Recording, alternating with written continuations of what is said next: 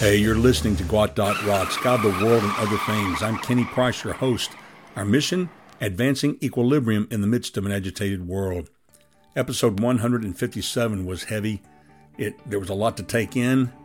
Ultimately optimistic, but still very heavy. This episode, episode 158, is going to be brief, focusing on Thanksgiving and Christmas that's just around the corner. I've uploaded a lot of video links to our Life Helps page on transformthiscity.org. And if you turn to it, I guarantee you, you're going to be very encouraged and your spirits are going to be lifted up. But several things are included there. The first thing is uh, a link to Andrea Love. She is a stop motion artist and cinematographer. Her talent will blow your mind. She is a young woman. She has a degree in cinematography, but she is self taught in stop motion animation. Stop motion animation is the technique that was used to make the original Rudolph the Red-Nosed Reindeer television special. But she is amazing. She provided the stop motion animation and the artistry for the video that Zooey Deschanel and um, Ingrid Michaelson have recorded. The title of the song is Merry Christmas, Happy New Year, also written with uh, songwriter Dave Barnes. But my friend, it is amazing. If you have any children, they're going to love it if you haven't seen it yet. But also on the link to the YouTube channel that I've set up are 29 other videos that show the handiwork of this woman named Andrea Love. And to think she does it in her basement, self taught and just phenomenal. I predict that the, the Merry Christmas, Happy New Year video will be converted into at least a 30 minute television special. She's that good. But also included on the show notes are some links to some very important things that I think would be encouraging for you to check out. The first thing is the uh, actual historical document of what happened at the first Thanksgiving. That was the handwritten recording. Now, of course, it's typed, but I'm saying it is actually tied to real people who were really there on the spot who can tell the story of what happened. It's very encouraging. Also, I have the Mayflower Charter, uh, the Magna Carta. These all have to do with the founding of our country. And in this time where there's so much turmoil and so much lawlessness and so much anarchy and so much ignoring of the Constitution, of constitutional law, of the rule of law, that I think it would be good at this time that we give thanks to God for all that He's done for us and blessed us as a nation, that it would be good to go back and look at these documents. Perhaps you've never read the Mayflower Compact. It's not much, it's not very long, but what it, the importance of it is that it was the beginning of understanding for the continent that we're going to establish a, a gathering, a community, a polis, a city, uh, a government, ultimately, of law. And so the, the, the first pilgrims said, This is the way we're going to behave with one another for the sake of getting along and having peace and having prosperity. The Magna Carta, of course, is one of the founding documents that shaped the actual Constitution of the United States. Very, very important. But uh, anyway, I have actual links to those documents for you to read for yourself, plus the, the documents that have to do with the actual first Thanksgiving. But it will be very encouraging to you. And a little uh, extra special thing thrown at the bottom of the Thanksgiving and Christmas section uh, is the uh, Looney Tunes Christmas compilation. It's four hours of Looney Tunes cartoons, the old cartoons, the ones that I consider the real cartoons, but the Christmas compilation and uh, it's really fun. Uh, they're very well done. The artistic uh, creativity of the people during that time was just amazing. But I want to encourage you as we move towards Thanksgiving, and in the midst of all of the tragedies that are happening, with people losing their jobs, with countries just going completely bananas like Australia, it's just unbelievable what is happening on that continent. And dear friend, to think about the fact that Australia was founded by a band of rogues.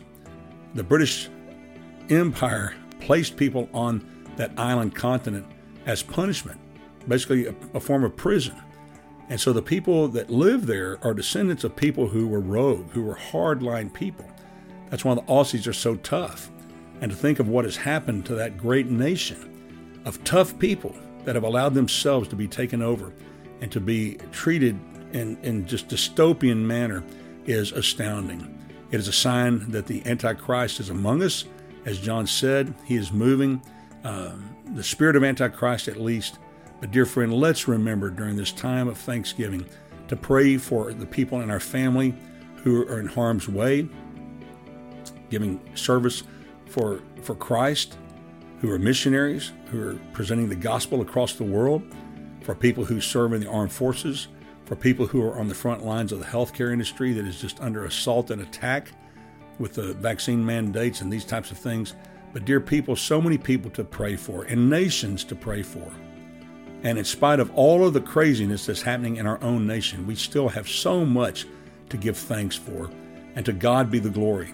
Any food that we have that sits on our table is because of God's gracious hand. We're mindful as we take that food that there are people across the globe who at this moment are starving to death.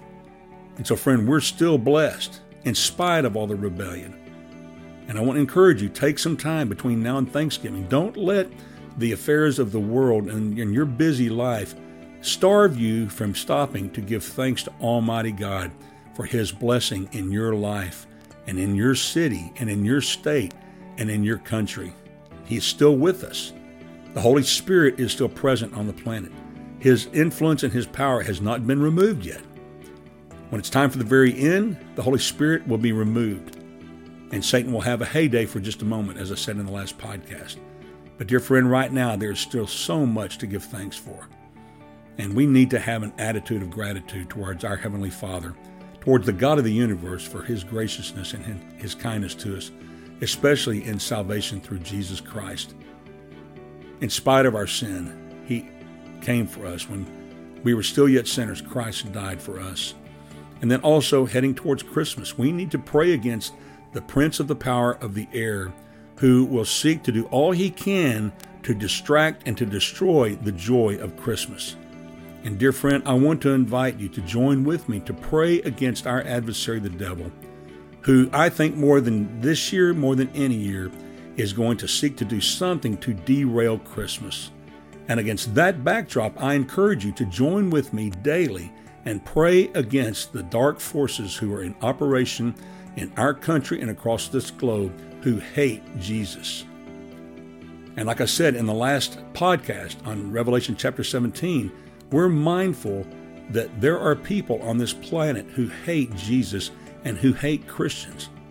And they hate Christmas because it reminds them that a Savior came, that they are directly rebelling against.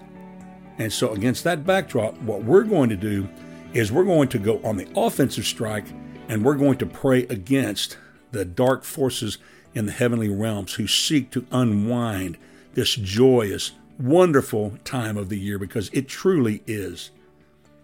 And we truly were a nation blessed by God. We're on the ropes. We're in turmoil. We're in tragedy. We're in violence. We're in death. We're in racism and hate. Satan is stirring all of this up for the purpose of destroying the gospel and the testimony of Jesus Christ. He wants to shut it down, He wants to shut us up. And against that backdrop, we need to say no.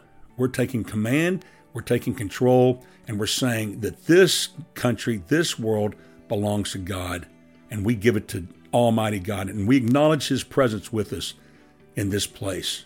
Friend, as we do that, we're going to have victory.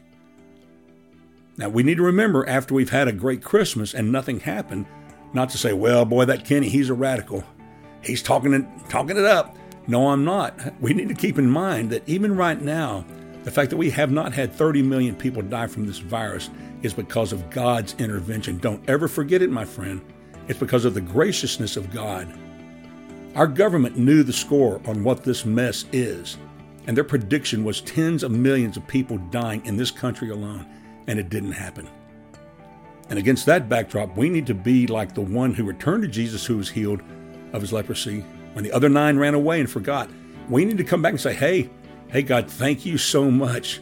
I know we had people die from this terrible illness, but God, it was not near what our government told us it was going to be. The wheels came off. The mission of that virus was thwarted. And to God be the glory. So, friend, there's a lot to be thankful for this Thanksgiving and this Christmas. I hope you have a living relationship with the Lord and Savior Jesus Christ and can truly enjoy the Christmas season as well this year. And with that, my friend, I bid you peace.